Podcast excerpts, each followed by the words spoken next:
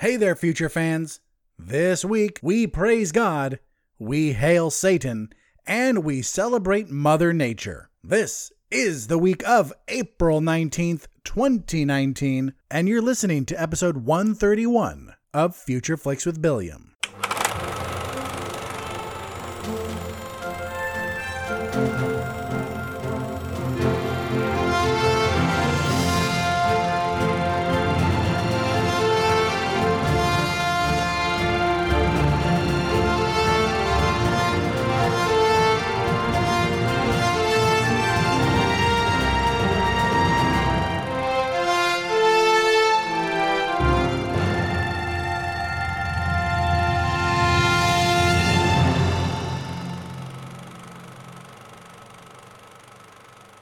Everyone, welcome to the show. This is episode 131, called Pingüinos y Colores, episodio 131. I have to be honest, the original title for this episode, the original thought I had, could have been very easily misinterpreted. So I decided to change the name, and when I talk about the movie that I was going to name the episode after, like fully after, I'll let you in on why I thought that it was going to be misunderstood. And while all of you, my future fans, would very well have given me the benefit of the doubt, going, oh, he obviously is trying to be clever with a movie and not being racist, there are too many people out there on the internet who will just get all angry about something without even diving into what happened. Like, let's not read this article. I'm just going to read the headline and then get angry. But you know what? We can do a whole episode about people being dumb on the internet, so let's just breeze right past that and get into the introduction. This is Future Flicks with Billiam, so if you came looking for that show, you have found it. I am your host, Billiam, and on this show, I do quite a few things. We always start with a little intro, always ad-libbed, which is why it's never interesting. There you go. That is your Future Flicks with Billiam tidbit of information for the day. I ad-lib, thus uninteresting. Though I do like to think the show is better than when I had everything fully scripted. And even then, by fully scripted, I meant I would like say it all out in my head, then write it down, so then I could say it unbroken. So this way, there's a little more pausing and a lot more editing. But you know what? I do think it's better than the way the show used to be. If you're relatively new, don't go back to the first few episodes. There's a couple good reasons to do that. First of all, this is a very topical show, so every week it's up to date. So no real reason to go back, and also because I'm a lot better now. And yeah, that's about it. Well, anyway, on the show I do quite a few things. We do the intro, then we go into the news and the trailers. Those are any new news stories and any new trailers that have caught my eye since the last episode. After that, we go into the movies, which are broken up into two categories. The first is the limited releases. Those are any movies that are getting a limited release and didn't really catch my eye, didn't do much to make me interested. I still talk about those just in case you're interested. In that case, I tell you what they're about, who's in it, and then we move on. Sometimes I'll say a word now and then about it, but I try to save my thoughts for the next segment, which is the wide releases and interesting indies. In that section, I tell you what the movie's about, who's in it, and then I give my thoughts on it, and then we wrap that all up with a score called the Billiam's Interest Level Score, aka the Bill Score. Now, please keep in mind, I don't say this every episode, but I bring it up every once in a while, that my score and my thoughts are only based on the trailer. I am not important enough yet to have any insider knowledge. I don't get test screenings. I don't get the right to attend press screenings. Though I did try. I tried to get into press screenings in my area, just find out they don't do press screenings in my area anymore. Everyone from this area goes to San Jose. And you know what? I'll wait till I get a little more famous. And by a little more famous, I mean famous in general.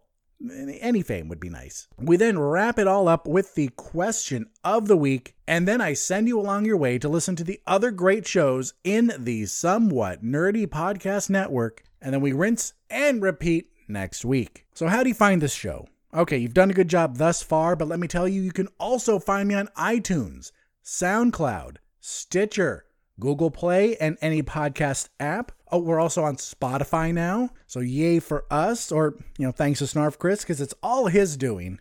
I do nothing. All I do is look pretty and talk about movies. That's my job here. And let's see, did I mention any podcast app? Yeah, we're on most, if not all, podcast apps. So if there's ever a podcast app you like to use and you cannot find any one of our shows, let us know and we will get right on it. But you know what? Let us step into our first segment, which, as always, is the news. This just in from Hollywood, the news.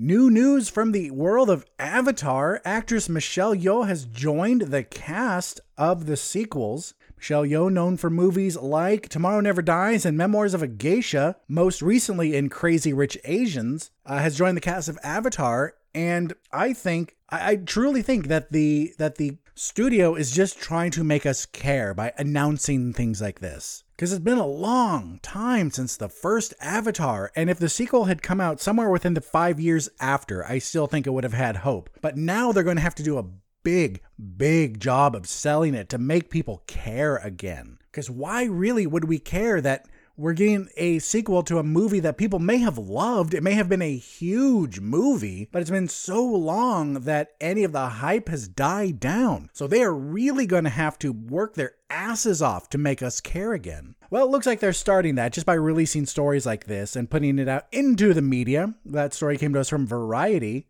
This next story comes to us from Geeky Gadgets. Disney apparently is going to take a break from Star Wars movies after Episode 9. For the past few years, we have had a yearly Star Wars movie, but after this, they are taking a break. That does not mean they are stopping. No, that just means they're taking a break and they're going to take this time to focus on the original series that are going to Disney+. What is the future for the movies? Well, that's still kind of being speculated because some of these stories I have read claim that there is a very specific plan for how the Star Wars universe is going to unfold from here. Director Ryan Johnson, who directed Star Wars: The Last Jedi, is supposed to be working on a new trilogy of movies that has nothing to do with the Skywalker clan at all. This would be a completely new trilogy that does take place in the Star Wars universe, just not with the characters we know. Hell, there may not even be any Jedi in it, as I heard rumors that there weren't going to be any Jedi. But of course, that was just a rumor. I've also heard rumors that Ryan Johnson is walking away from it, that he's not going to direct another Star Wars movie. So as time goes on, we will see which one of these is true. This next story comes to us from Flickering Myth. Were you disappointed with Star Wars: The Force Awakens and how we never got to see certain characters reunite? Well, this is a spoiler for The Force Awakens, so if you've never seen that, your fault. But also skip forward, 30 seconds just in case. But you if you care enough, you really should have seen it by now. But anyway, Mark Hamill pitched his own idea on what he would have liked to have seen in The Force Awakens. He said that he believed it was a huge missed opportunity to have all three of them again together, even if it would be briefly. He says, and this is a direct quote, "I pitched Abrams on the idea of having me come in at the end of The Force Awakens, but how about Leia's trying to contact me telepathically?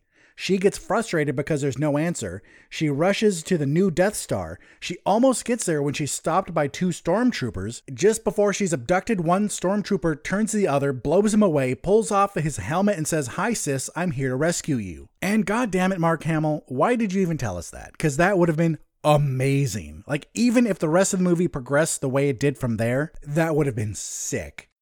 In news from 1428elm.com, God, I really need to check out some of these sources.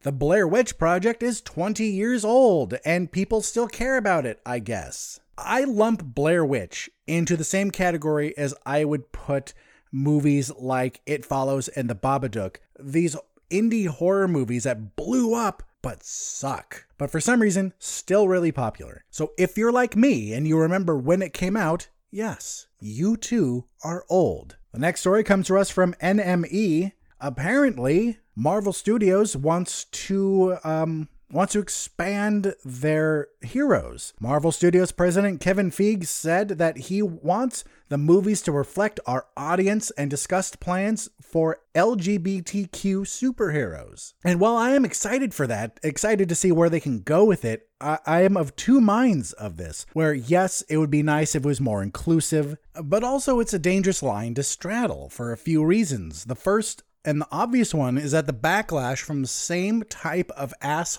who got angry about Captain Marvel and Black Panther. But no matter what, those people are going to get angry when you introduce anything outside of the norm. I bet you when the Shang-Chi movie is ready to come out, there'll be a bunch of people against it. Why? Because Marvel's liberal propaganda is being shoved down our throats, blah, blah, blah, blah, blah, blah. And it can go wrong the other way, too, if you don't do it right. It could just be seen as just plain pandering. It could come across as disingenuous, and that would upset everyone. So it's a good move to make. I just think they have to be careful how they execute it. And finally in the news, did you know that Robert Downey Jr. is going to be in a Dr. Dolittle movie? I didn't, but here's something I also didn't know. That they are having troubled productions, with air quotes, because apparently they are bringing in new filmmakers to oversee reshoots for this film. This movie is going to be called The Voyage of Dr. Dolittle, is set for release January 17th, 2020, and has an all-star cast, including Robert Downey Jr. and Michael Sheen, with voices of Tom Holland, Rami Malek, Ralph Fiennes, Emma Thompson, Kumail Nanjiani, Selena Gomez, Carmen Ejogo, Marion Cotillard, John Cena, Antonio Banderas, Octavia Spencer. See, everyone's in this, but the question is, why? Why do we need more Dr. Dolittle? We don't. Eddie Murphy's Dr. Dolittle was fine. We should just leave it where it is. But, you know, it's Hollywood. They're not going to do that. Well, that is it for the news. Let us jump into our next segment, which is everyone's favorite segment, the Trailer Trove. Avast, and welcome to the Trailer Trove. All right, we have quite a few things to talk about. Let's start with, the new Detective Pikachu trailer. Okay, again, still looks good.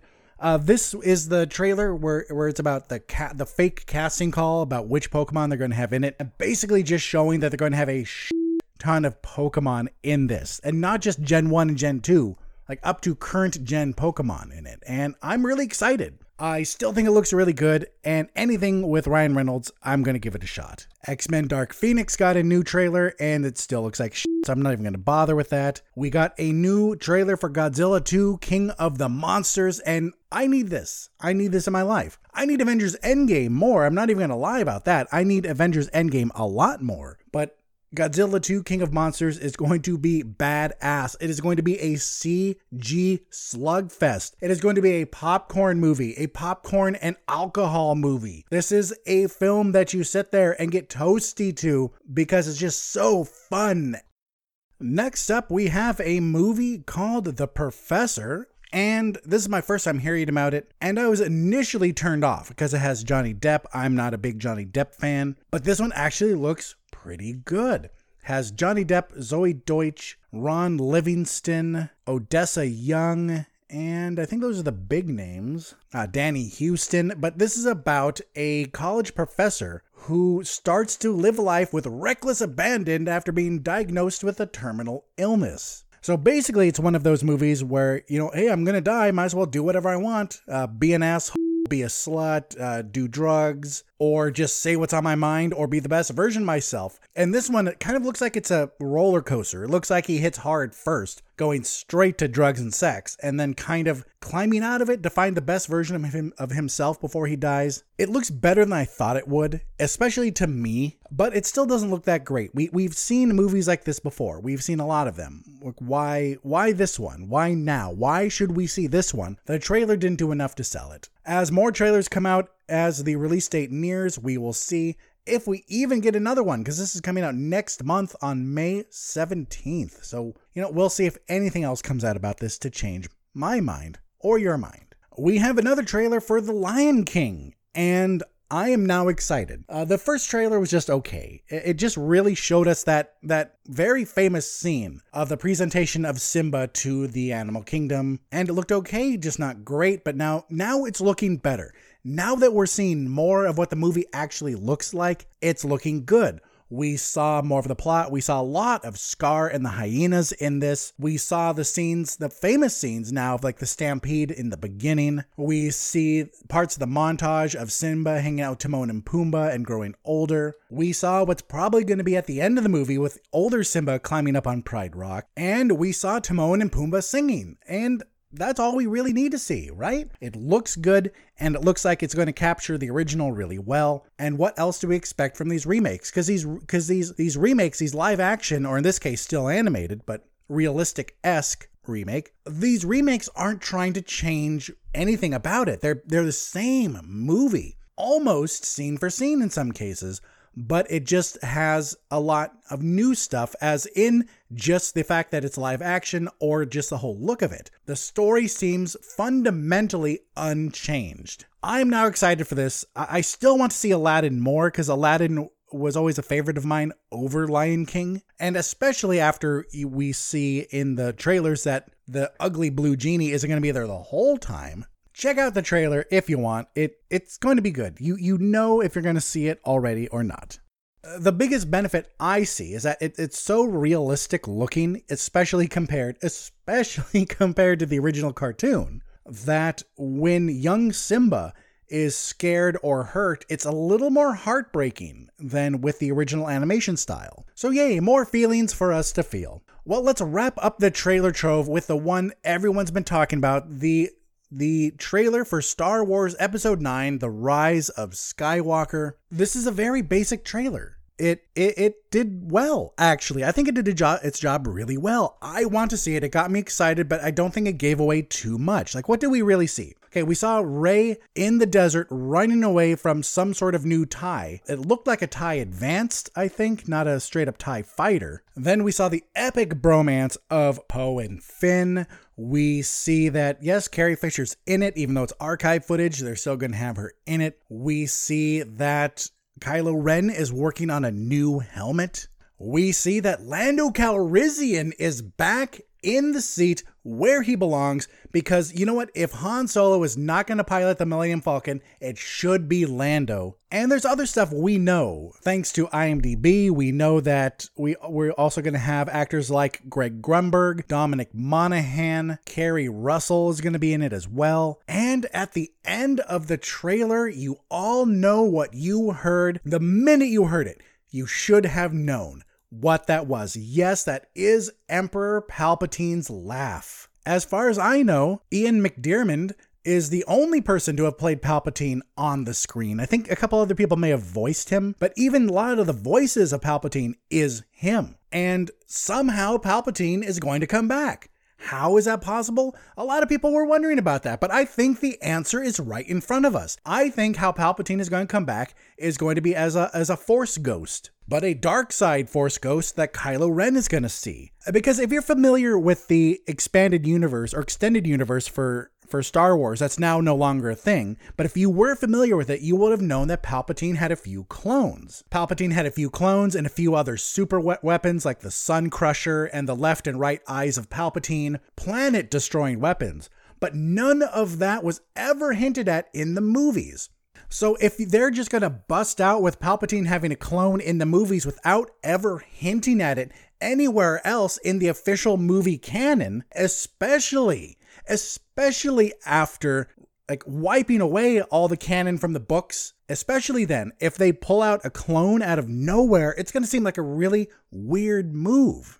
Because like if they had kept all the books in canon and if they had introduced the idea of people being cloned, then a Palpatine clone wouldn't have just come out of nowhere. But yes, since we have no old expanded universe anymore, now we just have to go off the fact that it's probably a Force ghost, because those have been in official canon since technically episode 4, when Obi-Wan was talking to Luke in the X-Wing. And then we officially saw him as a ghost in the next movie. So that's probably how we're going to see Palpatine again, because one of the most powerful Sith to ever exist, yeah, he's probably going to come back as a Force ghost. And that's probably how we're going to see Luke Skywalker again, to be honest. He's going to probably appear to Daisy Ridley. Because if it's just flashbacks, I'm going to be really disappointed. And I think that's why it's called The Rise of Skywalker, is because just like Obi-Wan said in episode 4, if you strike me down, I shall become more powerful than you could possibly imagine. So we have Luke, who gives himself over to the Force in the last movie, because he seemed in fine health to me. I think he did just become one with the Force, like let himself go. So we're going to see not Mark Hamill, it will be him, but we're going to see Luke Skywalker come back after he's become one with the Force and thus risen. Because I swear to God, if we find out that Rey is a Skywalker, I'm going to be pissed, because that is just too easy. I think it's much cooler that Rey is a nobody, that she has no history of Jedi in her family, that she is not related to the Skywalkers at all, that she is just this potentially powerful Jedi. Personally, I still would have loved my idea to come to fruition from the last movie, where they switched, where Daisy Ridley joined the dark side, Kylo Ren had a change of heart, came back to the light, and then Kylo Ren's job was then to get Rey back to the light. I think that would have been amazing and a far, far better movie. But you know what? We can speculate all we want. All we know is what this trailer has showed us, and I think this movie is going to be good. If you go into this movie just wanting to see a fun movie, then you will not be disappointed. Then I think you will walk out of the movie happy. If you go into this expecting to see perfection and wanting it all wrapped up in this perfect little bow, then you're going to be disappointed. I think it's going to be a good movie. I think it's going to be a fun movie, but that's it. So Star Wars: The Rise of Skywalker comes out December 20th this year. And that is it for the trailer trove. Let us take our first break. And I'm going to try something a little different again with the ads, and, you know, tell me how this works. I'm going to do 2 ads now and then 1 after the limited releases, just because, you know what, Nerds of the Squared Circle and the Somewhat Nerdy Radio podcast and Watch Your Mouth, they all have their ads right in the middle, and they do all of them back to back to back. I thought I would originally spread them out a bit, but let's play around with this. So please stay tuned for a word from our friends at both the Somewhat Nerdy Radio Podcast and Nerds of the Squared Circle. Please stay tuned.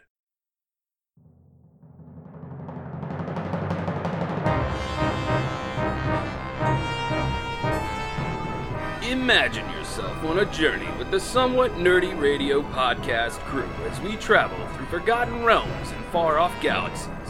Your captains, the sensational Snarf Chris and the cunning Critter, constantly face an element of danger. Welcome to the Somewhat Nerdy Radio Podcast, the bright light in the podcast sphere.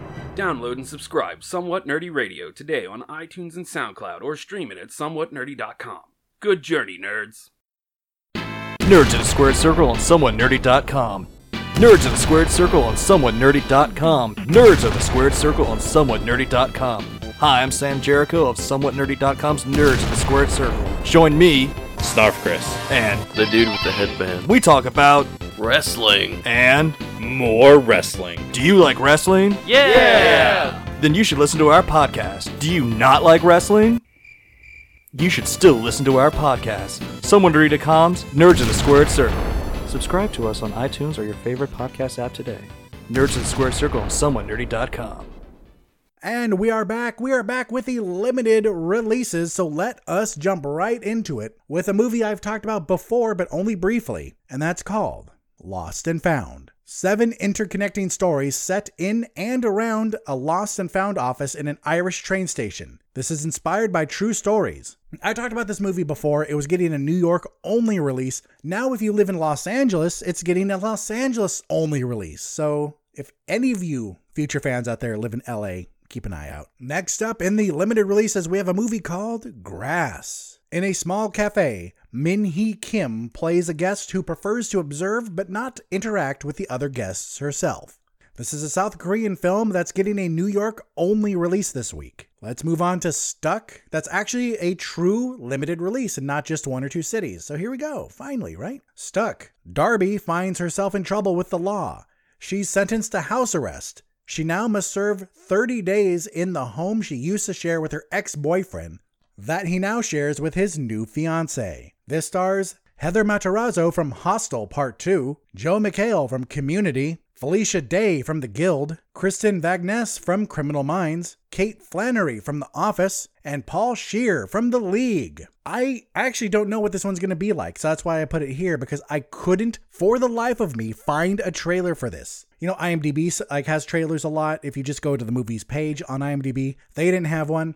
I Googled for it, couldn't find one. All I could find was the one for the Giancarlo Esposito movie of the same name, and then trailers for the Greg Kinnear movie Stuck in Love, I think, which was really good. Like, who else was in that? Let's see. Let's talk about that instead. That's right. Greg Kinnear, Jennifer Connelly, Lily Collins, Logan Lerman, Kristen Bell, and the voice of Stephen King, and Patrick Schwarzenegger. That's Arnold's son. That was a good one. But as for this movie called Stuck, I know nothing about because I couldn't find a trailer. If any of you out there find one, let me know. Message me with it, going, hey, here's the link to the trailer. All right, anyway, let's move on to the next movie, which is called Be Natural, The Untold Story of Alice Skye Blanche. This is a documentary about filmmaker Alice Skye Blanche. So yay, if you're familiar with Alice Skye Blanche, there you go. A documentary is coming out about her. Next up, we have a movie called Breaking Habits. In the town of Merced, California, a commune of activist nuns run a weed farm. They use it to make medicine and along the way fight everyone from authorities to local gangs.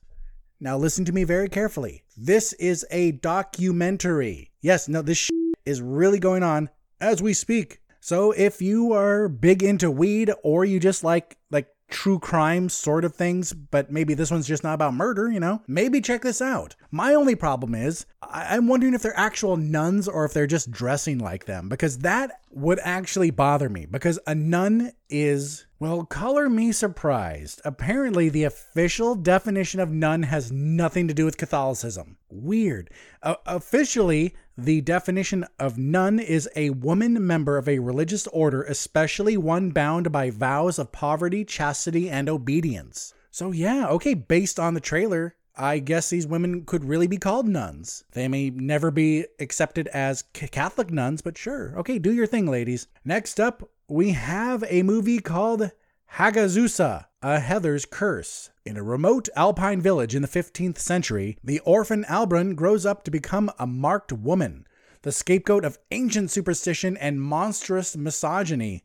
This self-styled witch begins to assert her otherworldly birthright. The plague she conjures makes human cruelty look pathetic and small by comparison. This is a German film. Yay. Quick note about this. If this is some sort of response to misogyny and the treatment of women back then, making her an actual witch and having her actually kill people is a terrible way to spread your message. If anything, the message of your movie is, yeah, they should have killed all these women. Good job.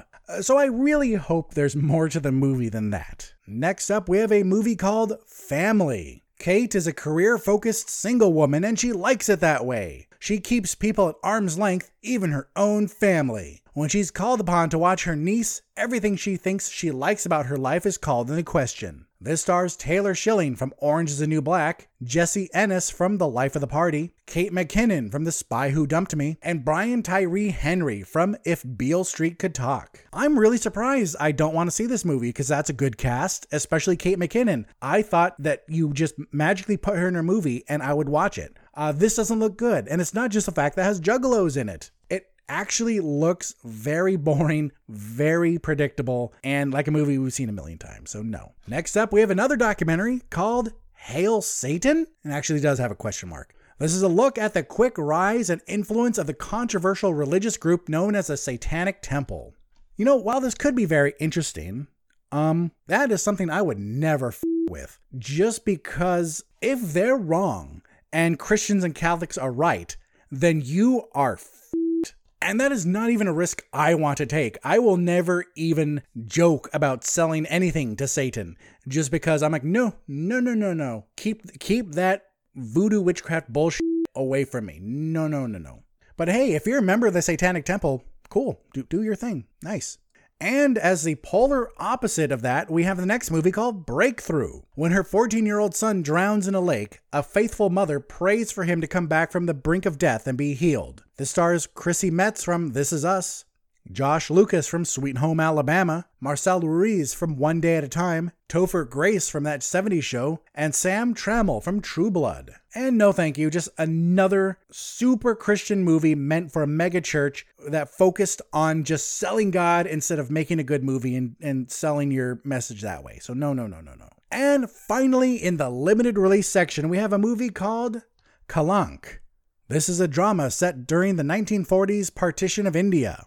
And it's a Hindi cinema film. Well, ladies and gentlemen, that is it for the limited releases. Let us take our last break, and then we'll go into the wide releases and interesting indies, so please stay tuned. There are several ways to raise money for a good cause. Some do it by running marathons. Some host high-dollar dinners. And some just do it by clever interneting. We here at the Watch Your Mouth podcast employ a different approach. Wall-to-wall, filthy fucking language. Go to a grocery store, I'm like, I know exactly what I need. I get in there, I'm like, yeah, the fuck did I even come here for? With our charity swear jar, every fucked up utterance from our unfettered gobs is a dime in the right direction. The motherfucker's a mouth breather. Gaming, movies, life musings, it's all here. Served on a bed of fucks and garnished with a crown of... Shut the fuck up! How the fuck did we get here? Fuck all that, goddamn fuck a jelly bean. So if you want to hear us do good things with bad words, check out the Watch Your Mouth podcast on iTunes. iTunes, SoundCloud, Facebook, or online at WYMPodcast.com. And remember, swearing is caring, so watch your mouth. And we're back. We are back with the wide releases and interesting indies. And let us start with a film called Someone Great. After a devastating breakup on the eve of her cross-country move, Jenny enjoys one last New York City adventure with her two best pals. This stars Gina Rodriguez from Jane the Virgin, DeWanda Wise from She's Gotta Have It, Brittany Snow from Pitch Perfect, Lakeith Stanfield from Selma, and Rosario Dawson from Daredevil. This is a Netflix original movie, so you can watch this the minute it comes out, the minute Friday hits. This will be available.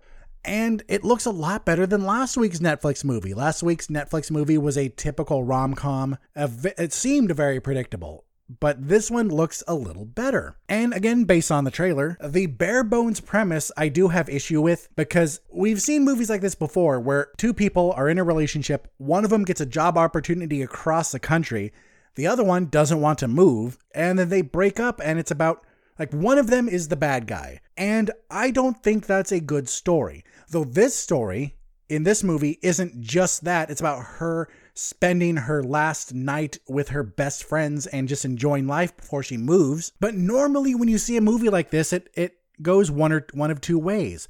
Usually the person who moves realizes they're wrong, going, I was selfish. I didn't put us first. I put my career first, comes back. Or the person who doesn't move has the same reaction going, I'm sorry, I was selfish. I wasn't thinking of us. Normally in movies like this, the move comes quick. Like, oh, I just got this job offer. I have to go in a month. And that's for a move that big. Unless you've been talking about it for a while, like just even off and on. If you had been talking it for a while, that's fine. But if it just came up, just all of a sudden, out of nowhere, how can you make that decision? And does the fact that you can't automatically make the decision going, well, I love you so much, I'm going to move for you, does that mean that maybe you're not meant to be? I don't know, because the real world doesn't work like that. The real world isn't so black and white, but movies can be. Either way, this seems like a toned down version of The Hangover. Just a group of people going out, partying up, having fun, letting loose,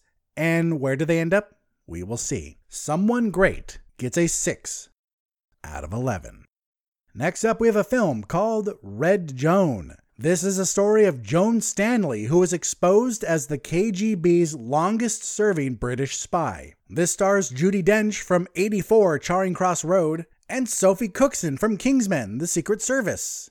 And I swear to God, I still don't see Kingsman 3 anywhere on Sophie Cookson's movies coming out list. So if they really did kill her, I'm going to be pissed, because that is a piss poor ending for a potentially great character. But okay, we're not talking about that movie. We're talking about Red Joan. Apparently this film is getting a really short release because out of all of my sources, only one of them shows this movie coming out this week. All the others show it as not coming out at all.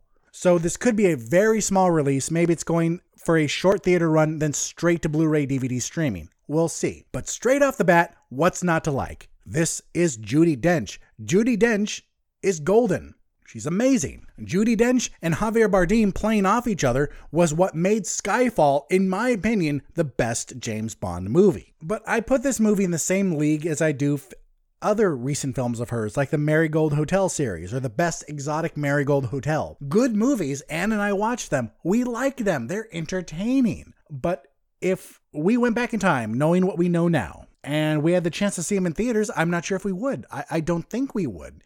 Just because they were good, we liked them. We own them. Hell, one day we may rewatch them. But going to the theater, I don't think it's a theater movie. And this looks like it's the same thing. This looks good, but a strong movie to watch later. Not now, but later. Even if it comes to a theater near you, I would skip it. I would skip it and then just make a note of it. And once it comes out, I'd rent it. Hell, I'm so positive that it's going to be at least a good movie, maybe not even great, just good, that I would even say buy it if it comes out, but skip it in theaters. Red Joan gets a 7 out of 11. All right, everyone, next up we have a film called Drunk Parents. Two drunk parents attempt to hide their increasing financial difficulties from their daughter and social circle through elaborate neighborhood schemes. This stars Salma Hayek from Wild Wild West, Alec Baldwin from The Departed, Jim Gaffigan from Super Troopers, Joe Manganiello from True Blood, Treat Williams from Deep Rising. If you haven't seen Deep Rising, you f***ing watch it because it is ridiculous. Bridget Moynihan from Blue Bloods, and Asif Mandavi from The Daily Show. I'm really surprised. Really surprised. I don't want to see this because look at that cast. It is a great cast. I mean, I think the lowest name on the totem pole is Bridget Moynihan because she's mainly known for Blue Bloods and she's known as John Wick's wife, which you only see a couple scenes of in the first John Wick and then her picture a couple times. Maybe Asif Mandavi is the lesser known one, but he's on The Daily Show, which a lot of people watch. But with that cast, I'm surprised I don't really want to watch this, but I don't. This looks dumb. Even with Jim Gaffigan, even with Alec Baldwin and Salma Hayek, I don't want to see this. This looks basic. This looks boring. This looks like some sort of weird combination of Instant Family and Bad Teacher. And I don't like that combination. I thought Bad Teacher was funny. I really want to see Instant Family still. Do I want to see a movie that looks like them combined?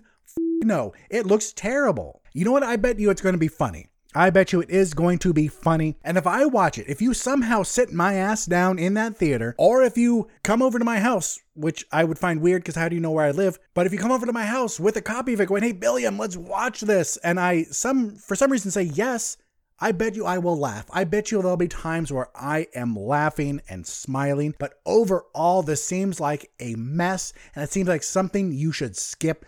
This seems like a barely thought out plot. And just actually pointed out to me how truly weird it would be if anyone randomly showed up because we live in the middle of nowhere. So please never just randomly show up at my house. I will be very scared. Yeah, show up at the gate. Thank you, sweetie. Show up at the gate. That's a much better idea than call me from there going, hi. So that way, if I'm really freaked out, I could just go, no, f*** off. And I'll say, please, I promise. As for Drunk Parents, no. I'm going to skip this. And you know what? If you do want to watch this, it's okay. Whatever. It's just a dumb comedy. But it's a little too dumb for me. But hey, if you want to see this, good for you. Watch it. But for me, Drunk Parents gets a 4 out of 11.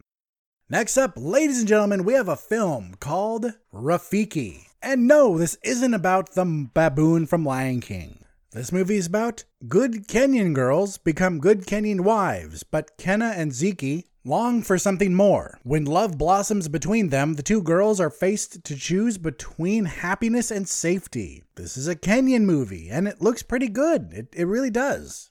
When it comes to movies, we hear a lot about, or have a lot of movies about homosexuality in America, in the UK, in France, but we don't really get a lot from other countries. So this is a Kenyan movie about two girls who fall in love and how basically they're going to go to hell. Or so says some of the local people. Rafiki doesn't look amazing. It doesn't. It just looks good. It looks fun. It looks...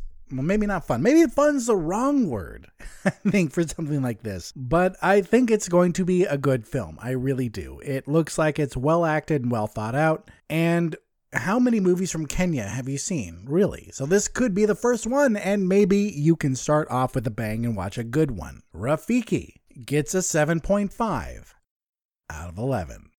Next up, we have a film called The Man Who Killed Don Quixote.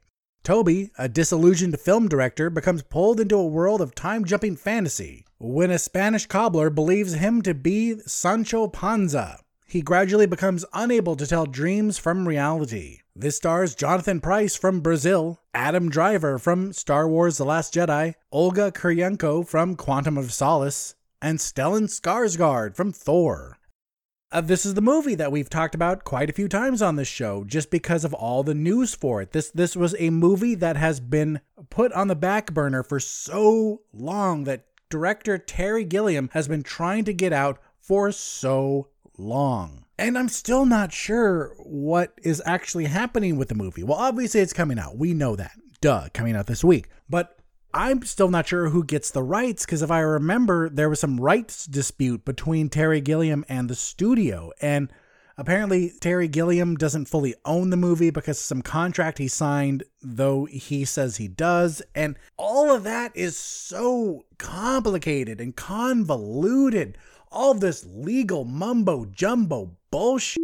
But all of that just takes away from the movie that looks okay. I mean, it's promising. I like some of Terry Gilliam's work. I really do. Brazil was great. Fear and Loathing in Las Vegas was great. The Imaginarium of Dr. Parnassus was good. Zero Theorem. So based on Terry Gilliam's work, I think this is going to be good. But the trailer just didn't sell me. So I'm not sure if it's just a bad trailer because this is an indie film. So maybe they didn't get the best people to make the trailer, or maybe it's just not that good, but I still want to see this because it is Terry Gilliam.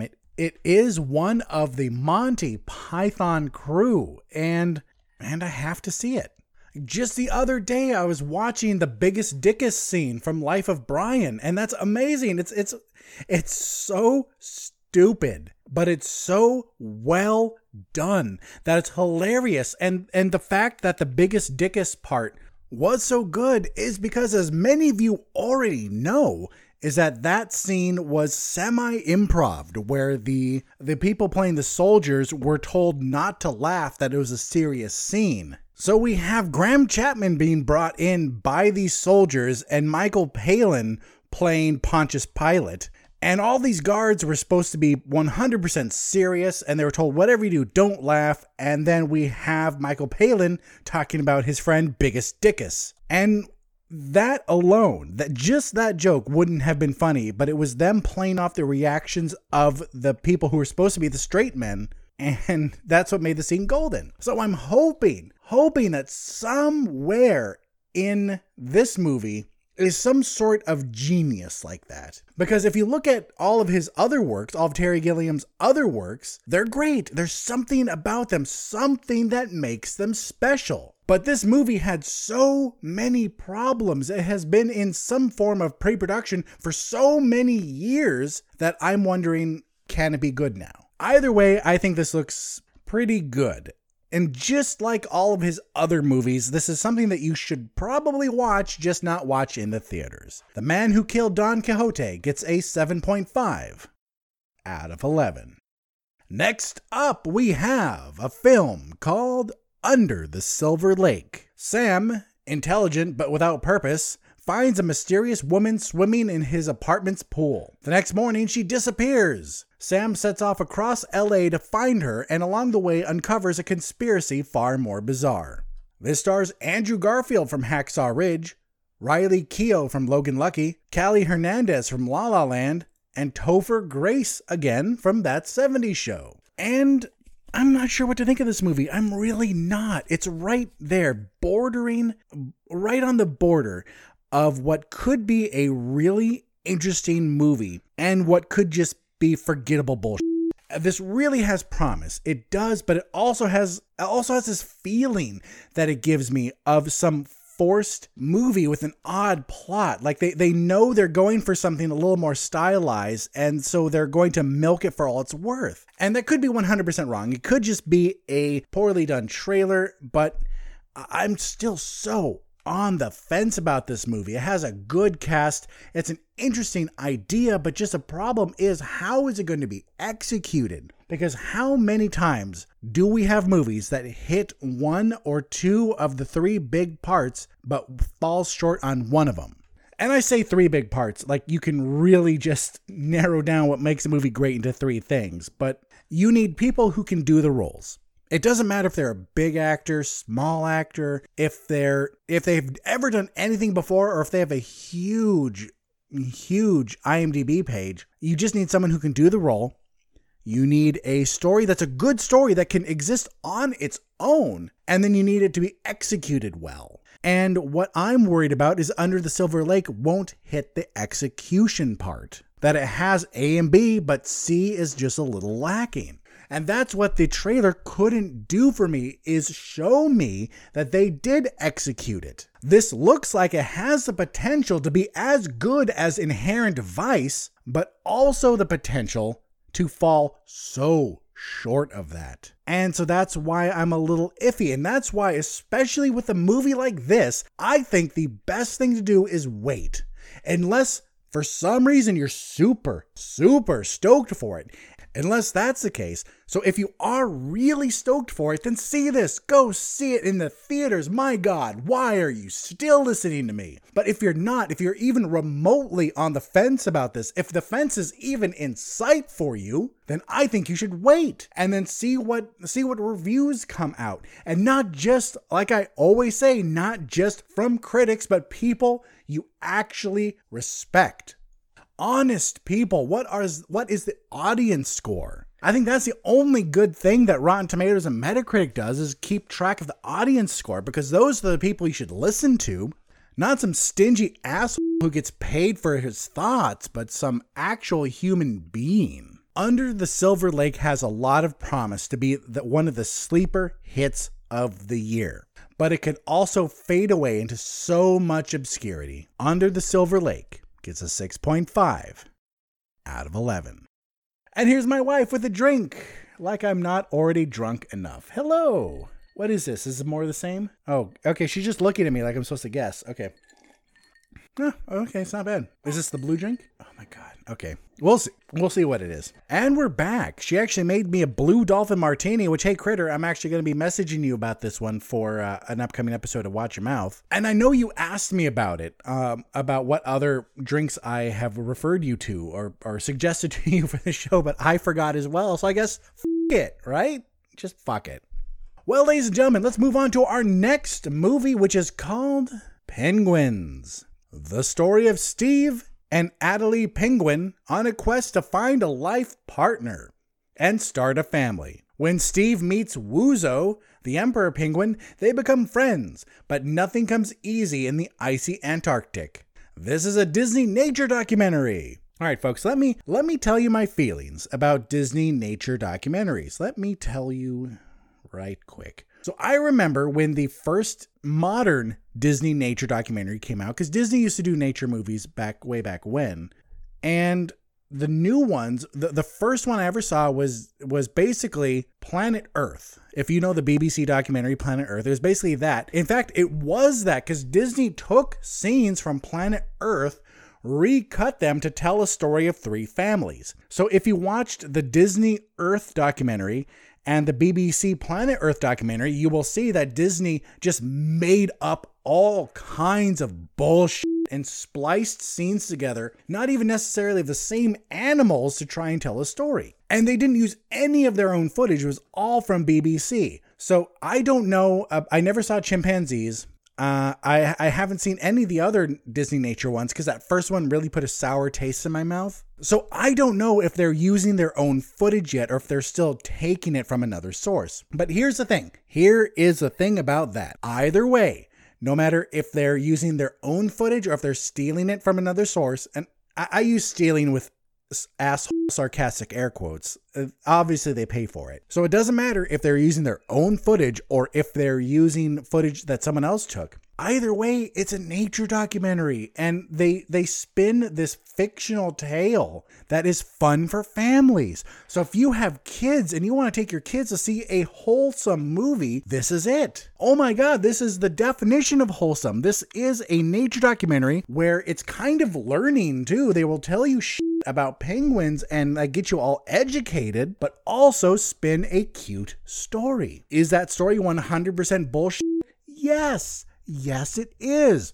But if you have children and you want them to see something fun and educational, this is 100% what you should watch. If you're an adult and you want to watch this, yeah, go for it. I mean, it's a nature documentary. That shit is great. If you're a jaded asshole like I am, then don't watch it and instead watch the original BBC documentaries. But hell, even maybe one day I will watch this just because I love nature documentaries. I love stuff like this. Animal Planet, before the era of the reality show, was my jam. I loved it. I love the PBS nature documentaries. Like for many Christmases now, I have given my mom PBS nature documentaries and then watch them myself because they're fun, they're educational, they're entertaining. And you know what's great? This planet is great.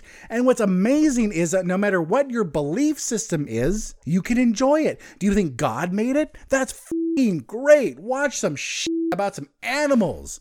Do you think we evolved this way? There is no God? That's great. Watch some shit about some animals. Do you believe that Allah created the world? That's great. Watch some shit about some animals. It doesn't matter what your belief is. If they mention something about evolution in the documentary, you could f***ing ignore it. Whatever. Just watch some animals do some cool stuff or just exist. Whatever. I love nature documentaries. That is my jam. When I was a kid growing up, my family owned a nursery and flower shop. And I worked there for a long time. From when I was a little kid, very little kid, I would do whatever I could around to help. And I was officially hired when I was 18 until I was about 20. Okay, I have to thank Anne for saving my ass on this. 28. From the time for 10. Oh, that's right. 10 years. Wow. All right. For 10 years, I worked there, and we had a little TV in the work area that would put on whatever my mom wanted because it was family business, and she watched nature documentaries.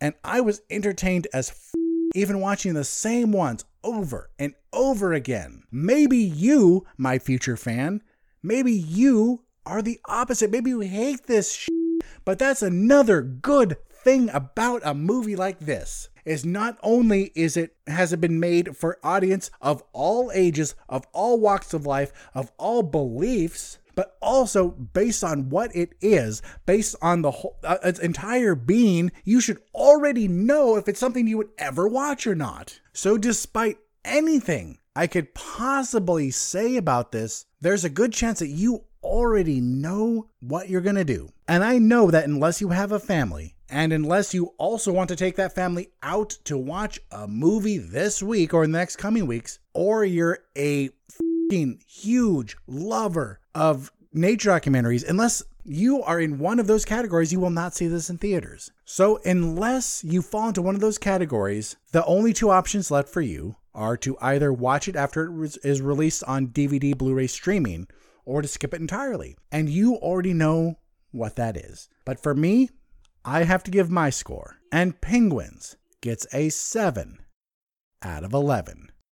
Next up, we have a film called Little Woods. Two sisters come on hard times and they turn back to a life they swore they'd walk away from. They start selling prescription drugs and all the trouble from their past comes back to find them. This stars Tessa Thompson from Thor Ragnarok, Lily James from Baby Driver, and Lance Reddick from John Wick. And do you remember last week when I was talking about that Italian movie and about how that guy was having a hard life, but he was also a drug dealer? It's like, oh, poor drug dealer. From the looks of the trailer, this movie actually makes them sympathetic characters. Where in the Italian movie, it was just like, oh, he sells drugs to make a little extra cash, and shit comes his way, and I feel no sympathy for him. But in this movie, we have Tessa Thompson and Lily James coming on hard times, almost losing their house, have no money, can't pay any bills, and they try to live life on the straight and narrow, and they just can't. So this one, I sympathize with them.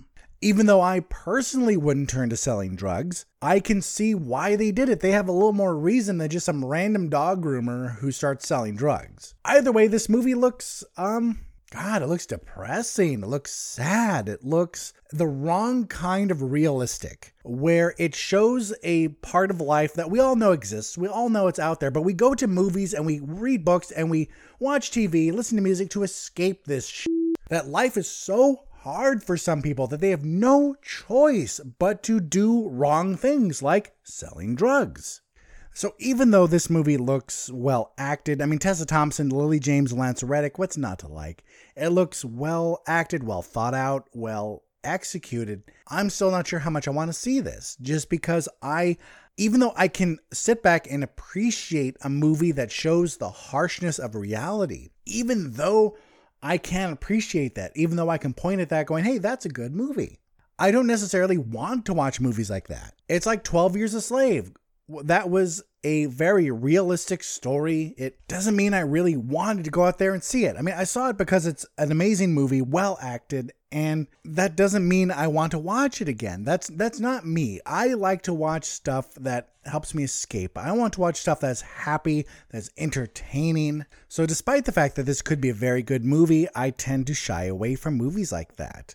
But for you, maybe this is your film. I don't know. But it does look interesting. It looks like it's a good film. It's going to sink. It's going to do terribly. But of course, with a movie like this, you have to wonder how much was their budget really? Because maybe Tessa Thompson, Lily James, and Lance Reddick did this in between big things, so they're willing to take a pay cut. And maybe the production company knew they weren't going to get a lot for it, so the studio went, hey, let's just bank on the straight to DVD, straight to video, or streaming. Let's bank on that. Either way, this looks good, entertaining. Not with my definition of entertaining, not really, but it still looks good. Little Woods gets an 8 out of 11. All right, folks, we have two movies left before we get into the question of the week, and let's talk about it. Let's talk about the next film, which isn't the pick of the week, and that is The Curse of La Llorona. Ignoring the eerie warning of a troubled mother suspected of child endangerment, a social worker and her own small kids are soon drawn into a battle against evil when an evil spirit targets her children. This stars Linda Cardinelli from Scooby-Doo, Patricia Velasquez from The Mummy, Raymond Cruz from Clear and Present Danger, and Sean Patrick Thomas from Halloween Resurrection. I really thought this would be my pick. After I was just skimming the movies coming out, I thought this would be it because this is right up my alley. I love this kind of shit. I love modern horrors. But there's one movie that I just wanted to see a little more. That being said, this still looks good. But just like Penguins, this is a very specific movie. You know if you like it. And it's so specific that not even all horror fans would want to see this. I'm not sure if Anne would see this if it wasn't for me, because I want to see it. And Roz from Somewhat Nerdy, he will watch this probably because it's a horror and he supports all horror, but I don't think this is his ideal type. So even for fans of the genre, this is a little bit more of a split, though this movie is more accessible to those who normally wouldn't find themselves in a theater to see a horror movie. This is more of a little more of a mainstream horror. So normally this is the type of movie that people would come together over, but I'm not sure if this exact movie is that kind of thing. I think it looks good. I want to see it, but because I like movies like these. And the good thing for you, my future fan, is that maybe you find this 100% skippable. And I know I use that a lot, saying that, oh, this movie, the good thing about it is you either know if you want to see it or not. I know that you can say that about any film. I get that. But with movies like this, it's even easier. Movies like this, like specific genre movies, make this even easier. So now the question is, do I want to see it? Yes, I do. But Unless something changes, I really don't think I'm going to see this in the theaters. I think I'm going to skip this one and watch it later. Because there's one other movie coming out this week that I want to see just a little more. But let's talk about The Curse of La Llorona that gets a 7.5 out of 11. All right, ladies and gentlemen, so let's wrap this up with the pick of the week, which is a film called Fast Color. A woman is forced to go on the run when her superhuman abilities are discovered. Years after having abandoned her family, the only place she has left to go is back home, where she finds her daughter has powers as well. This stars Gugu Mbatha-Raw from A Wrinkle in Time, Lorraine Toussaint from Hudson Hawk, Sonia Sidney from Hidden Figures, and David Strathairn from The Bourne Ultimatum. You know what? It's sad. It's almost like the studio had no faith in this movie because look at when it's coming out. Look at what is next week. And you could argue that a lot of the other movies coming out this week, The Man Who Killed Don Quixote, Under Silver Lake, Little Woods, Rafiki, things like that could have a chance even with Endgame coming out because people who don't like comic book movies, people who don't have any interest in the Marvel Cinematic Universe may want something to see. So these movies will have a chance from those people. But a movie like this potentially could have people who would see it who would also go see an MCU movie. Because this does have the benefit of being a People of Powers movie, but also being way more than that, which I think we're seeing more and more what great stories we can tell about people with abilities, people of superhuman abilities that aren't necessarily your standard comic book movie. And while a lot of us love these comic book movies, a lot of us are really stoked for whatever Marvel puts out and stupidly optimistic when DC puts out a movie. Even though we love movies like that, there are still more stories to tell, more potential out there that isn't going to be your standard comic book fare. And it's true, movies have been coming out for a while that have tried to do that. But it wasn't really until Deadpool where we saw a full-on comedy come out that still had a familiar comic book feel that we really tested the waters with a mainstream audience. Because you could say the original Hellboy kind of did that. You can argue that there are other movies out there that did this. But since we are in the heyday of the superhero movie, comics are cooler than ever now. It's not just the last bastion of nerddom. This is a mainstream thing. And because of that, we're now looking more into this genre. And I can't wait to see what else we come up with. Because this one is a little more... I don't want to use the word serious. I think that's the wrong word. Because Endgame and Infinity War, they're serious. Even though there's parts of comedy. There's probably going to be parts of comedy in this one coming up next week. There are little bits of comedy in Infinity War. But as a whole, if you compare a movie like Fast Color, if you compare a movie like Brightburn that's coming out later this year, if you compare a movie or compare them to Avengers... Avengers has the feeling of an epic comic book blockbuster, and that just feels different than a movie like Fast Color, which still features a person with superhuman abilities, but that's not really the main part of the story. Think back to Chronicle. Even then, the superpowers took a back seat. With that movie is more about the guy's downfall into madness when that group of people got their powers. Because the movie was one part stylized, like the way they presented it as a found footage movie, and also a look into Dane DeHaan's character mental breakdown, basically. In that sense, I think Chronicle was ahead of its time. So now that we're seeing the end of the first true story arc from the Marvel MCU, now we're seeing a little more of these movies pop up that feature people with powers that aren't your standard fare. I mean, look at Umbrella Academy on Netflix. That's not your typical comic book movie or TV show in that case. I also mentioned Brightburn, which is coming out later. That's a horror movie based on the idea that we have an alien who came to Earth like in the same way Superman did and basically goes batshit crazy, starts killing people. So we have that to look forward to, and I just really look forward to where this genre is going to go. But for now, we have Fast Color, which looks good, but it's going to get 100% lost in the shuffle. I want to see this, but there's so many other movies on my to-be-watched list that this is going to fall off my radar, and I will eventually watch it when it comes out on Blu-ray DVD streaming.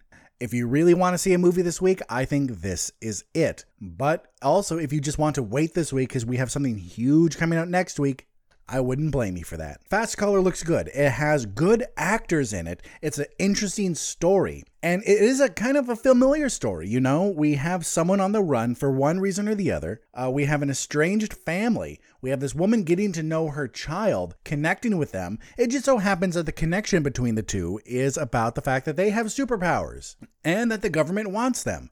I'm not sure why the government wants them. Maybe it's some sort of they just want to capture them to study them. I just hope that for the sake of the movie, it's nothing that basic. Whatever reason they're hunting her for, I want it to be something interesting, something at least slightly different, at least try. Because you're presenting us with this interesting story that has been told before in a couple different ways, but just never with all of these combined elements. So at least deliver something different for us with why the government wants this woman. Either way, Fast Color is going to be a good movie. If you watch it, I think you will enjoy it. And I think all of you, just like me, are smart enough to understand that by watching this trailer, that's not going to be your typical comic book movie because, A, it's not based on a comic book, at least I don't think. And it just so happens to have a person with a power in it, or people with powers. So as long as you don't go into it expecting to see some Marvel DC film, and you just want to watch a good movie with good actors in it, I think you will walk out happy.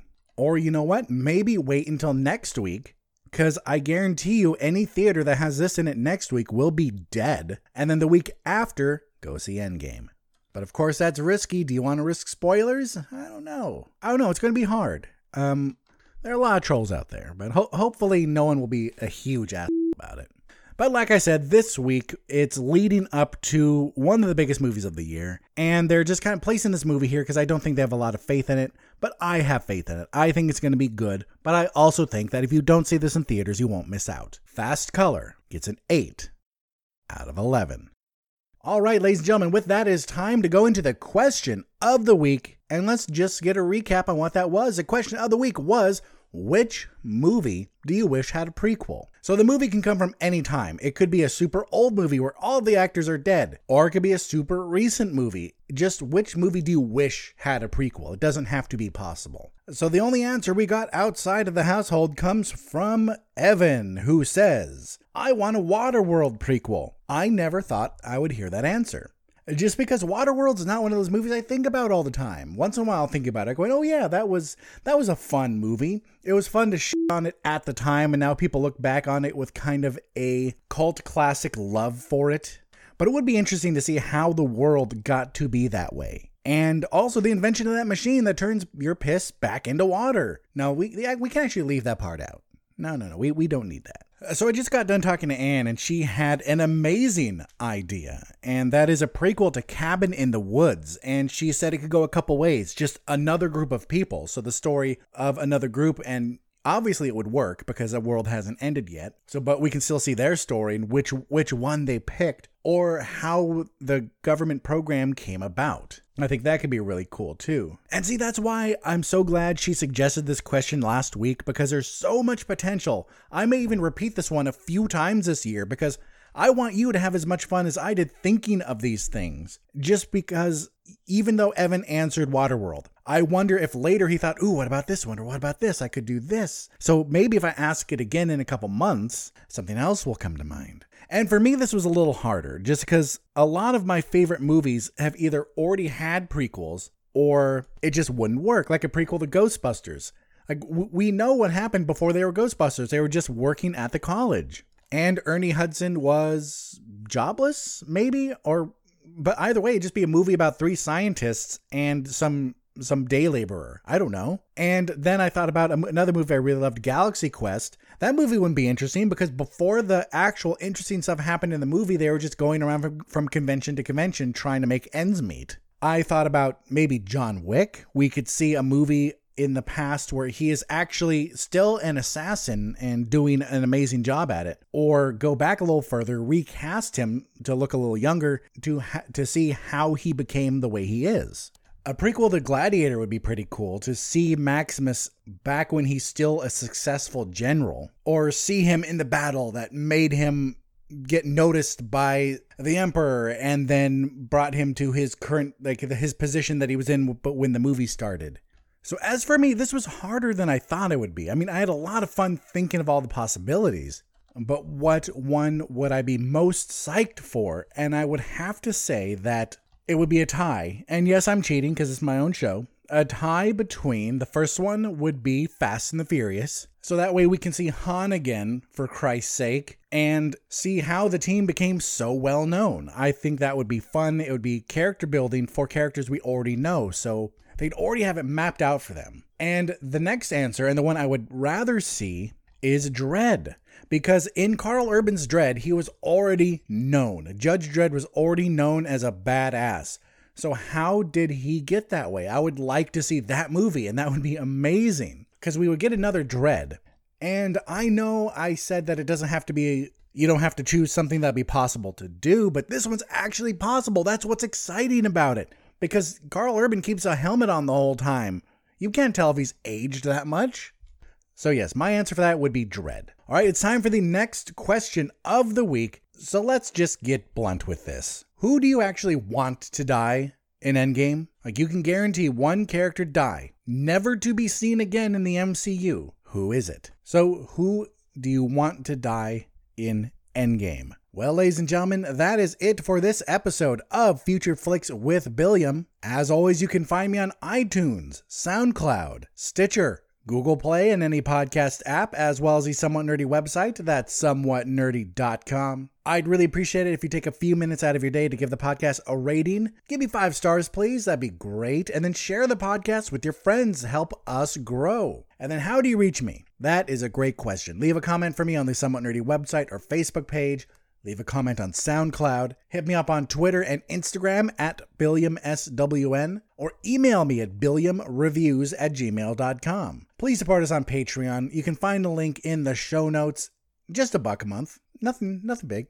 Or you can go to the next tier and choose one show each month to say something within reason. You know, we will not be crass, dirty, or rude, but plug something of your own. Plug your own show. Plug your own, your blog. Just say hi to someone. Make us say something you think's funny. We'll do it. So be sure to check out the Somewhat Nerdy Radio and Nerds of the Squared Circle podcasts, also on the Somewhat Nerdy Podcast Network. Don't forget to check out the Watch Your Mouth podcast, great friends of the show. Please check out the Somewhat Nerdy site for all of our latest blogs and news. And finally, my dear friends, my dear listeners, my future fans, please remember that no matter where life takes you, no matter what your week has in store, just take some time to catch a flick.